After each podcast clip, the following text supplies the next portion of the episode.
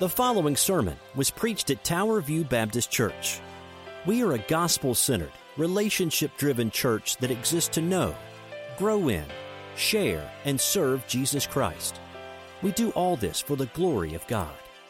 For more about us, please check out our website at www.towerviewkc.com.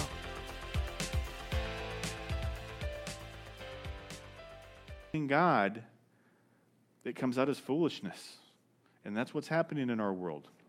So let's go to the Lord in prayer as we pray for our nation. Lord God, we thank you, we praise you. We thank you that you gave us, when we were born or we, we've come, however you got here, to this country, Lord, where there are freedoms. We are freedom to worship right now, Lord. Well, there, if we were in some other countries, what we were doing would be considered illegal and subversive, and we'd be subject to arrest. And this building would be subject to bulldozers. But we thank you for this country and for the knowledge and wisdom of others who founded this country. We pray for our leadership right now, for godly wisdom from the president and his staff the Supreme Court, our legislature, the Senate, and the House of Representatives, Lord, that godly wisdom will prevail. We pray for our state, that the governor and the, and the state legislature will make wise decisions. We pray for our county and the counties surrounding us, Lord, as they grapple and deal with the issues of COVID and other issues that have come up and racism that have come up in recent weeks. We pray for our city and our mayor and the city council as they make decisions. And then we pray for all the workers who don't really get to make decisions except what's in front of them today. They don't get to make policy, they have to do the policy.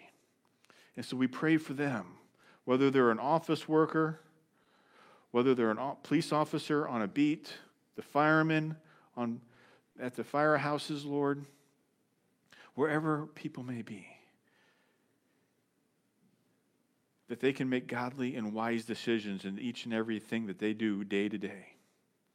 And Lord, just teach us as citizens how to pray for them. Teach us how to um, uh, work with them in, in, in a godly way when we have to interact with government officials whether it's at the DMV or the police officer that just pulled us over. But you are the mighty God, and you are sovereign over all this. None of this has happened that has surprised you.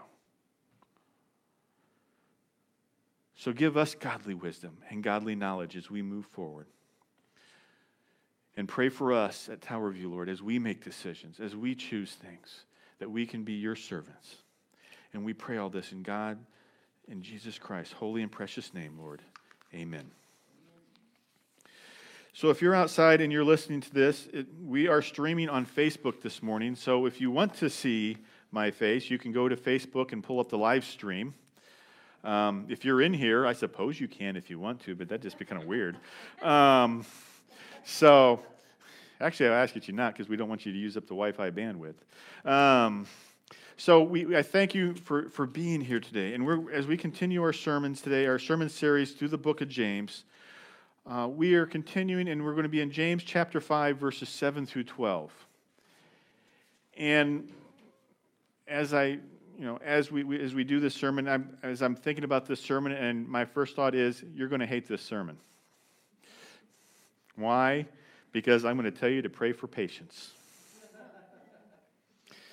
Yes, that godly attribute that we all joke about that we should never pray for. Okay, that one. But patience is more than just a platitude, it's something that we have to have in our life. And we're going to try to get past the platitude today. We're going to try to go and get past where the rubber meets the road.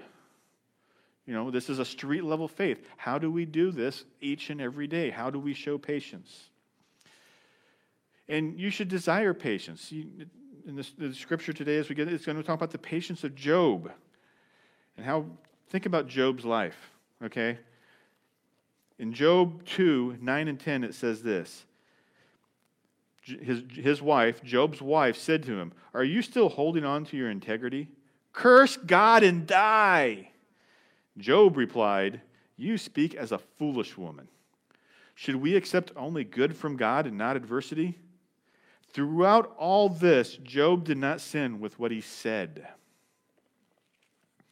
So think about this Job and his wife, what did they lose? They lost everything. They lost their livelihood. Job and his wife lost their retirement plan.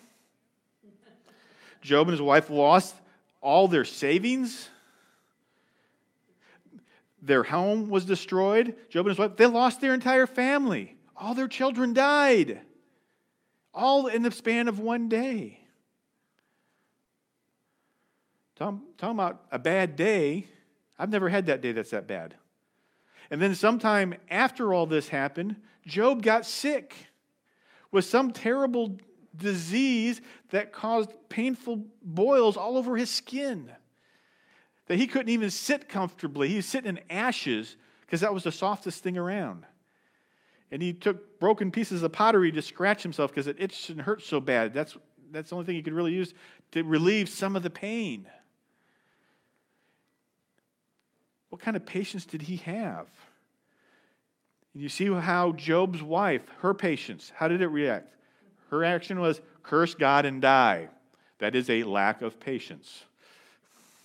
Okay, that's a lack of patience, a lack of faith. So we're in Job, and Job, no, we're not. We're in James. Actually, I'm going to refer back to Job later.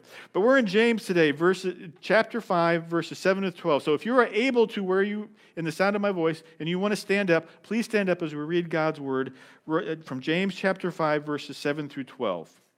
And it says this I am reading from the Christian Standard Bible, the CSB, this morning. Therefore, brothers and sisters, be patient until the Lord's coming. See how the farmer waits for the precious fruit of the earth and is patient with it until it receives early and the late rains?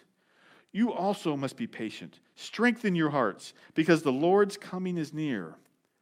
Brothers and sisters, do not complain about one another, so that you will not be judged. Look, the judge is standing at the door. Brothers and sisters, take the prophets who spoke in the Lord's name as an example of suffering and patience. See, we count as blessed those who have endured. You have heard of Job's endurance and have seen the outcome that the Lord brought about. The Lord is compassionate and merciful. Above all, my brothers and sisters, do not swear either by heaven or by earth or by any other oath, but let your yes mean yes and your no mean no, so that you won't fall into under judgment. Let's pray. Lord God, just help us as we take a few minutes to look at your word this morning, that we can see what, you, what James has called us out as brothers and sisters to look out for and to have patience for. You are the mighty God, Lord. Open our hearts, open our minds, open our attitudes to what you have us to do, to what you would have us to say, to what you would have us to think because you are the mighty God. You are the eternal God. You are the God of our eternal source of salvation, Lord. And so we pray all this in the mighty and the precious name of Jesus Christ. Amen. Please be seated. So today's big idea is this the Christian life requires patience patience with God, patience with your brothers and sisters in Christ, and patience with yourself. So we're going to look at four areas of life that God will reveal in that God will reveal your faith and test your patience. So what's the first one? The first one is your faith requires patience with God. Your faith requires patience with God. Normally, we don't think that we need to be patient with God, do we? You think, mm, are we ever upset with God, patient with God? But look at it. It says that's what he said in verse 7. He says, Brothers and sisters, be patient until the Lord's coming. See how the farmer waits for the precious fruit of the earth and be patient with it until the early and late rains. You also must be patient. Strengthen your hearts because the Lord's coming is near. And so this sermon has four areas of points. And, and it's like, well, how did you figure that out? Well, I looked at the verses, and four times he says, brothers and sisters. There you go. He got four points. Each one he introduces with brothers and sisters. All right, that's how I came up with four. Real deep theology there. I went to seminary to figure that out, okay? Therefore, brothers and sisters, be patient until the Lord's coming. Who is waiting impatiently for the Lord to come back? You know, if you're waiting outside, honk your horn. The doors are propped open. I can hear you. Yeah, see, we want to hear the Lord's coming. God, please come back. Well, what's it? The year is 2020 as we count them. This means it's been 2,020 years since Jesus has been born, give or take five years. That means it's been roughly 1,990 years since Jesus rose from the dead. When is Jesus coming back? Why hasn't he returned yet? You know, the Islamic faith actually ridicules Christians for believing that Jesus is coming back. It's like, well, why hasn't he come back yet? It's the unbelieving world dismisses the teaching that Jesus is coming back as fantasy. TV, radio, and internet teachers and preachers abound trying to twist each new political event into the timeline of scriptures as if it makes them holier. Some of these preachers also try to plug in every new kind of technology and try to figure out a way to put them into scripture so they seem to be smarter. In fact, people have been trying to predict when Jesus is coming back forever. And it's fraught with errors and it's perilous. How many times in your lifetime have you heard somebody predict Jesus is coming back on a specific date? Too many. Too many. I remember in high school, somebody predicted that. And my youth group studied Revelation quite in detail twice. And I remember walking around high school that day, wondering, will this day end? Well, I will go home tonight. Obviously, since I went to high school in the 1980s, Christ didn't come back. All right? It didn't happen. Yet. Yet. We are to be patient with Christ coming. In Jesus' day, do you realize the scribes, many of the scribes memorized the entire Bible, what we now call the Old Testament? They memorized the whole thing. And when the Magi showed up in Jerusalem in Matthew chapter 2, they correctly told the Magi where the Messiah was to be born.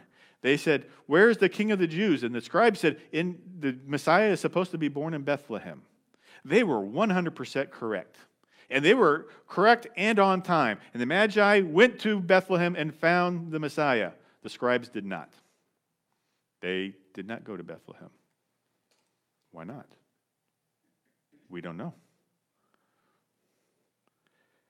But yet, the scribes and the disciples who also read prophecies missed a whole bunch of other things. They, Jesus came to serve, to seek and to save that which was lost. He did not come to conquer yet.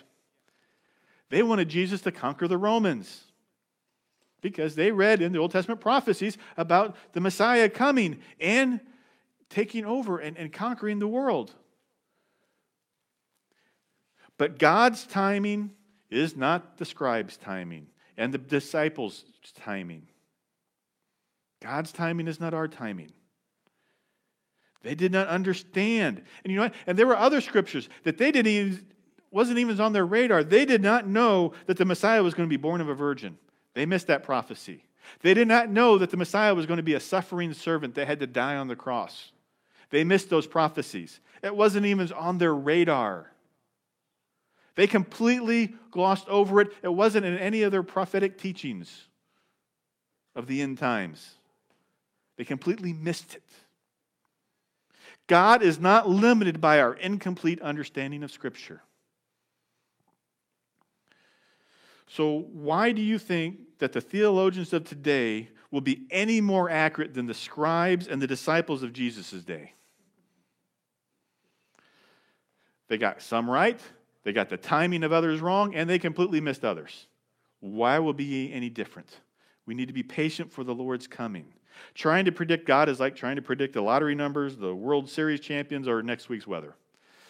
It, none of it's happening. No one foresaw the type of Messiah Jesus became. You and I cannot predict the rapture, the millennium, the tribulation, and it's foolish to try. You must wait on God's timing. Be patient. You must wait on God's methods. Be patient. You must wait on God's plan. Be patient. You cannot rush it, you cannot predict it, and you cannot change it. Wait on God. Be patient. And what does it say in verse 8? It says, strengthen your faith. Strengthen your faith. Or strengthen your hearts because the Lord's coming is near. Now, James wrote this. We don't know exactly what year he wrote it, but he probably wrote it before the, what we now call the year 70 because in the year 70, Jerusalem was destroyed. And he never talks about Jerusalem in the past tense, and the temple was destroyed. So this has been written over 1900 years ago. He says the Lord's coming is near. And Paul's teaching, he talks about the Lord's coming is near. God, we can still teach today the Lord's coming is near. It's nearer today than it was then. You know, you know, I've told somebody recently, as I say, you know, today I'm a day closer to my death than I was yesterday. No matter how old you are. But strengthen your faith. If you cannot wait on God, then your faith needs to be strengthened. If you want to have better patience with God, you need to strengthen your faith. You need to fill your mind with the things of God. That means read the scriptures. That means listen to godly preachers not teachers who exalt themselves. Read godly, faithful books about Scripture, not from authors who want to get rich selling books. Sing the songs and the hymns written by godly, faithful people. Sing them out loud, especially if you have fear and anxiety in your life. Sing them out loud. Sing them when you're at church, sing them when you're at home, sing them when you're in the car. Out loud.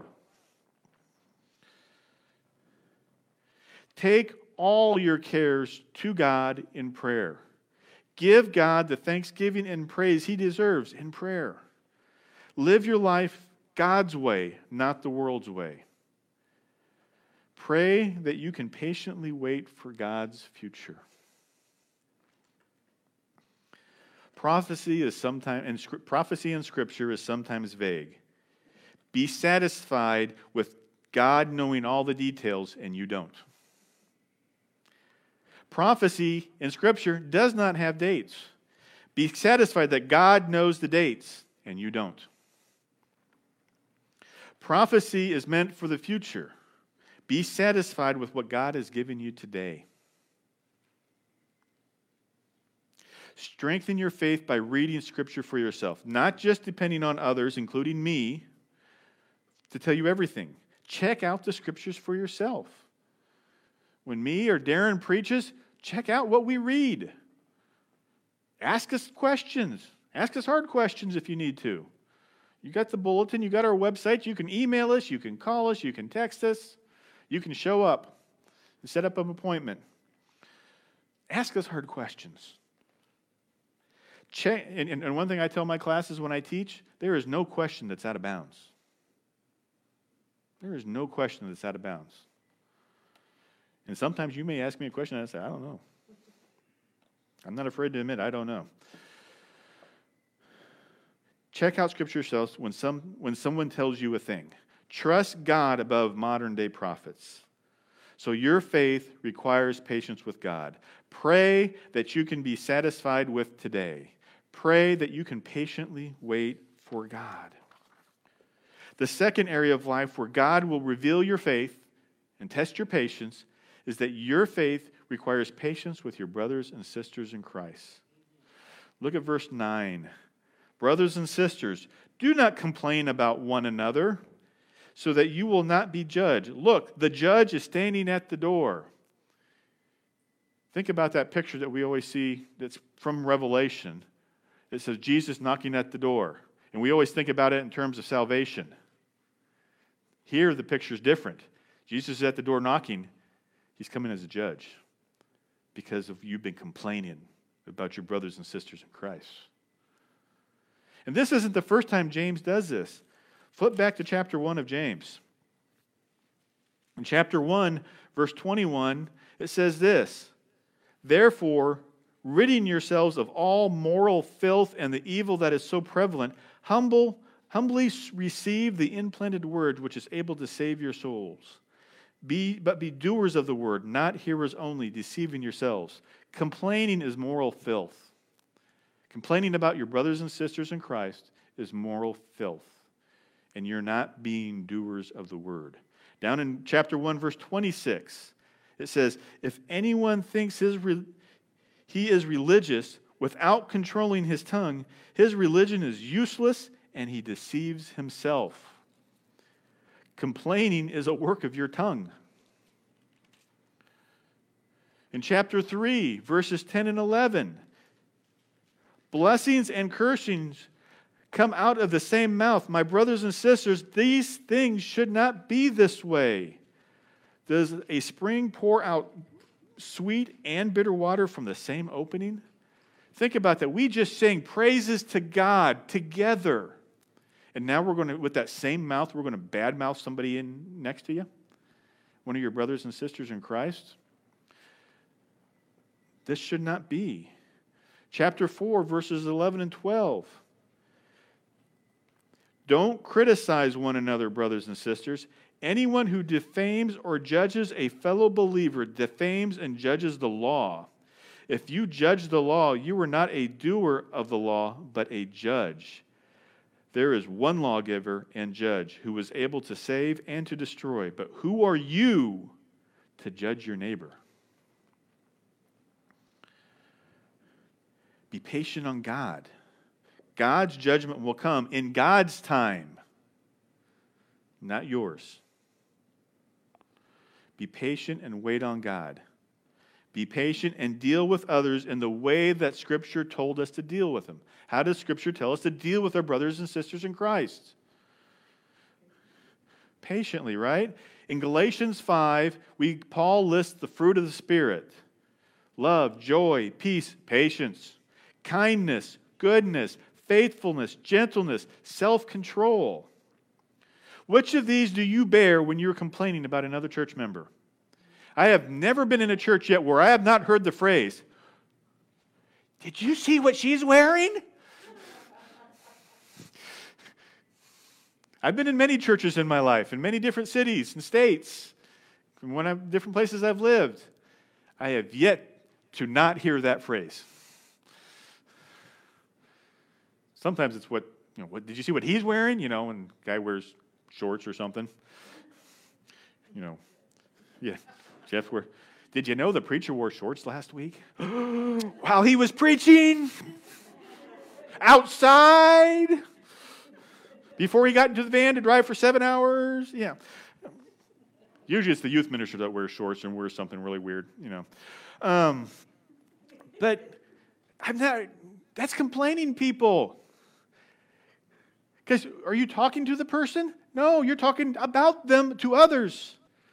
That's the definition of a complaint. Is you're not talking to them about, you know, in compassion, you're talking about them. Also in Galatians chapter 5, Paul lists the works of the flesh. Some of them are strife, jealousy, outbursts of anger, selfish ambitions, dissensions, factions, and envy. That's where the complaining is. It's in that category. When you complain about your brothers and sisters in Christ, you are bearing the poison that is the works of the flesh, not the sweet taste of the fruit of the Spirit. Think about it. When you complain about another, that is poison in the church instead of the wholesomeness that is the fruit of the Spirit. Now, by definition, all of us Christians are hypocrites. Because ain't none of us able to keep the Ten Commandments all the time, every day, including me. But we are saved by the grace and mercy of God the Father through the work of the Jesus Christ and sealed by the Holy Spirit. Who are you to complain about petty junk about God's elect children? Who are you to judge? But I know somebody's going to say, but, but, but, but, Pastor, do you know what they did to me? Here's my response So what? So what they said something nasty about you? So what that, they cheated you? Forgive them. That is your call as in Christ. Forgive them. How many times have you wronged God? He has forgiven you. He has shown you patience and grace and mercy.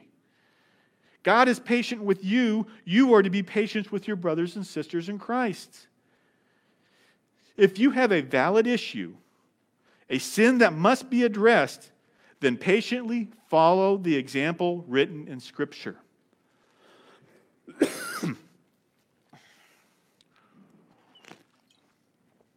Excuse me. Look at Matthew chapter 18. It tells us how to address our brothers and sisters in Christ when a wrong has been done. I'm not going to get into it. Go read it for yourself. We've talked about it in other sermons, and Darren has. Paul says in Galatians 6 when you approach a brother and sister, do it in all gentleness, lest you fall into the same temptation. Complaining is not gentle. Complaining is not addressing sin in a godly way.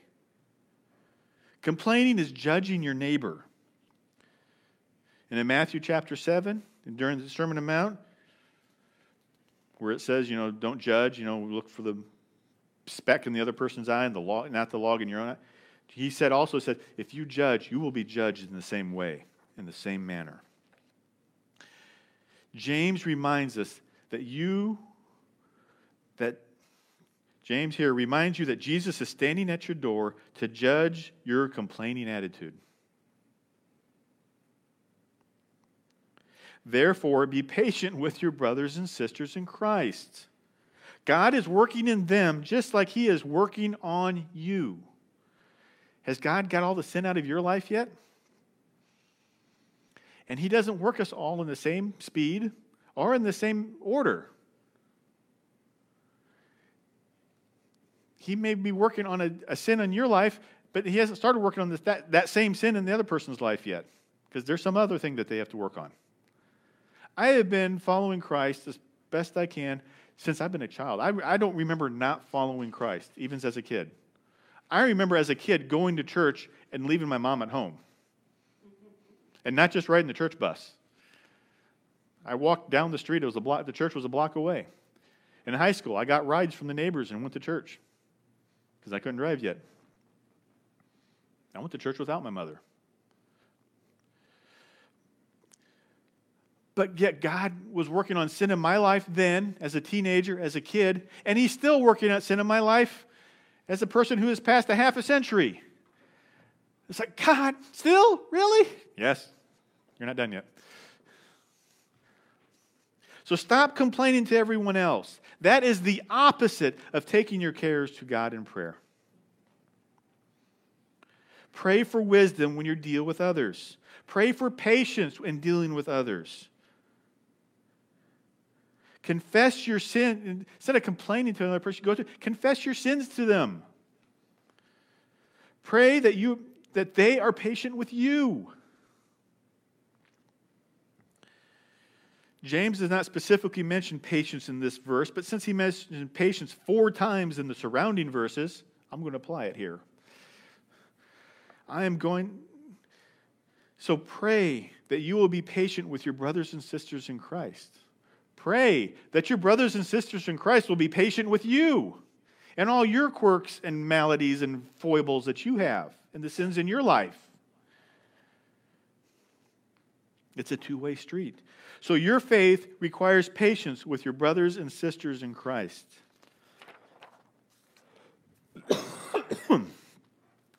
the third area of life where God will reveal your faith and test your patience is this your faith and patience are benefited by the examples of the Old Testament prophets. But, Pastor, being patient is hard. How can God expect me to be patient? It's humanly impossible to be patient. Well, what's it say in verse 10 and 11? Brothers and sisters, take the prophets who spoke in the Lord's name as an example of suffering and patience. See, we count as blessed those who have endured.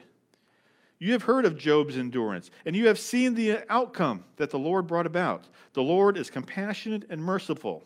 So when you say being patient is impossible, I say your argument is invalid. You are wrong. Why?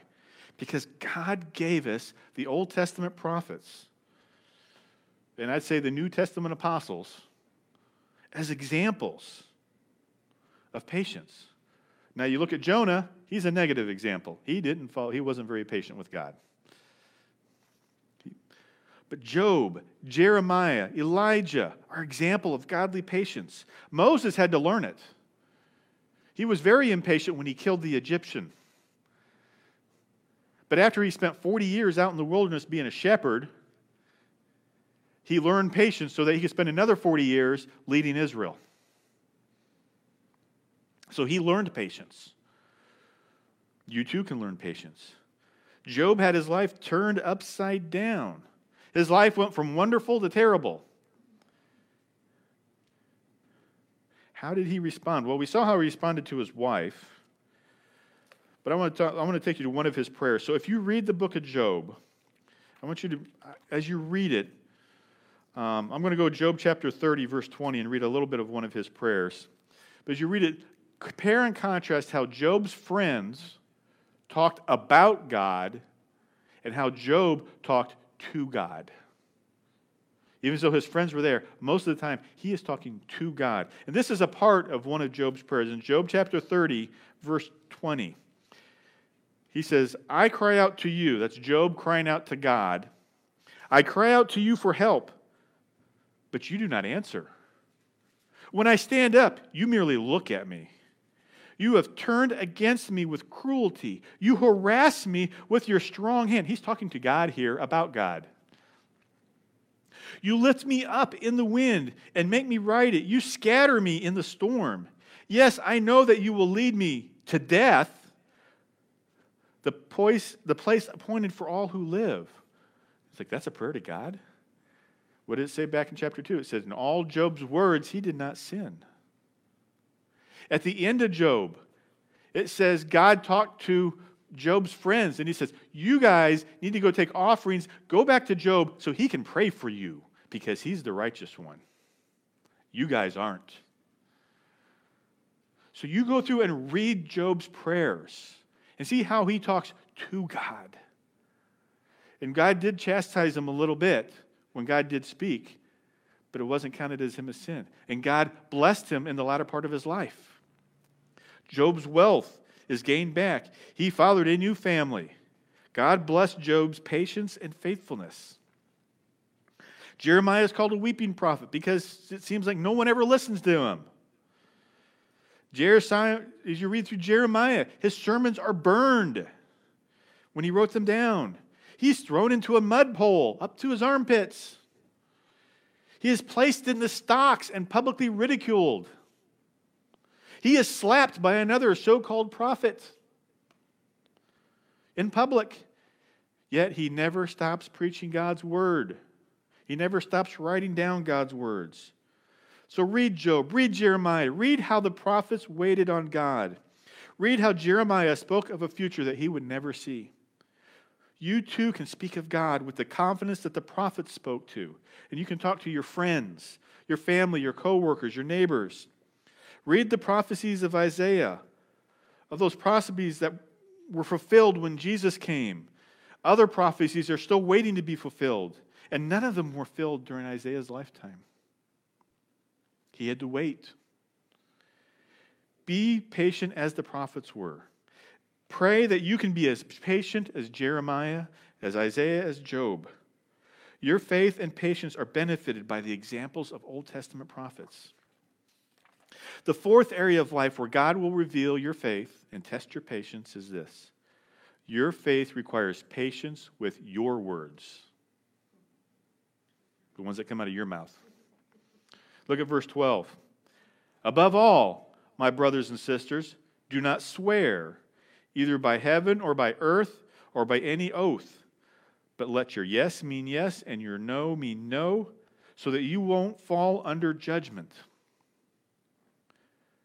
Hopefully, these words sound familiar.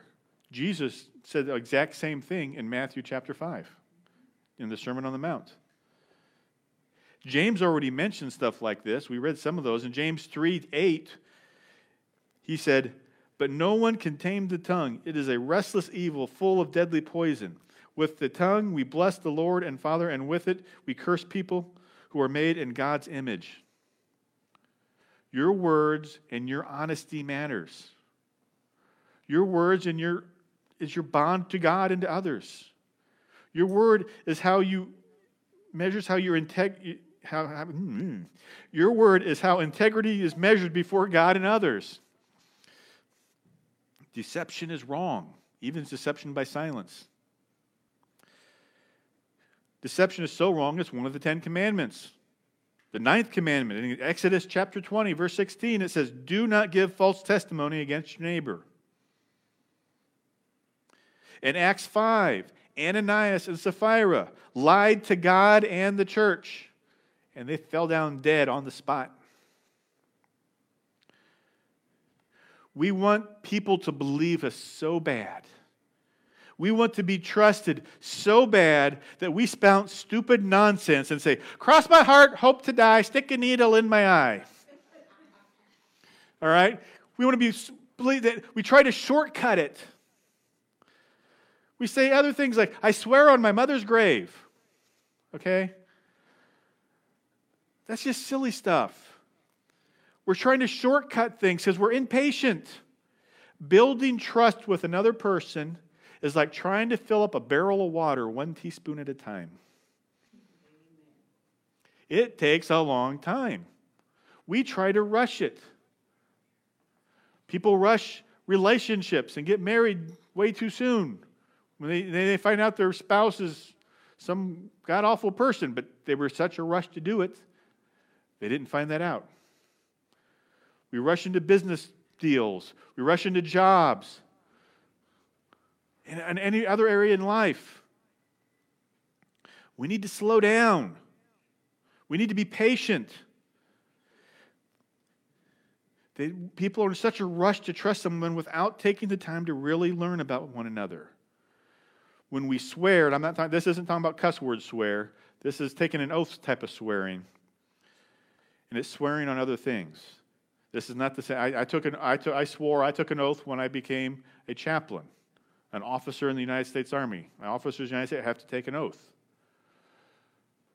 It's a promise, but it's, that promise has to stand. I have to follow what I said there.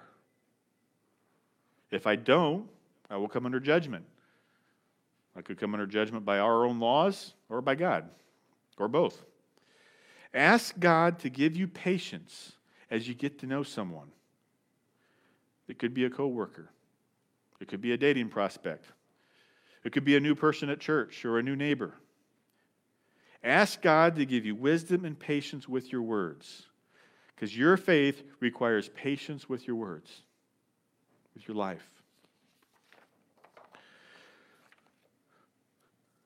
So we have looked at four areas of life that God reveals your faith and tests your patience. Your faith requires patience with God and with your brothers and sisters in Christ. Your faith and patience are benefited by the examples that we read in Scripture. Your, pace, your faith requires patience with your words. The Bible repeatedly speaks of patience, endurance, perseverance as signs of salvation. These are not just platitudes. These are descriptions of how you are to live your life out each and every day, what you should do. So pray for patience, pray for endurance, pray for perseverance. If you want to walk closer to God, if you want to be more godly, if you want to take a new step of faith, then pray that you can be patient with God about the future. Pray that you can be patient with your brothers and sisters in Christ. Pray that you can be patient like the prophets and apostles of Scriptures. Pray that you can be patient with yourself and with your words. But above all, just pray for patience. So let's pray. Lord God, we just thank you and we praise you for all your blessings. Sometimes we're ungrateful about your blessings and we fail to be thankful. That's not very patient of us. Lord, you are the mighty God. Help us to be your servant. Help us to be patient with one another and with ourselves and with you because you're the sovereign God. You have this all under control. We have an eternity with you. This world is temporary, this world is short. But with you, we have an eternity. Help us to see the big picture of life. You are the mighty God, Lord, and we just pray all this in Jesus Christ's holy and precious name. Amen.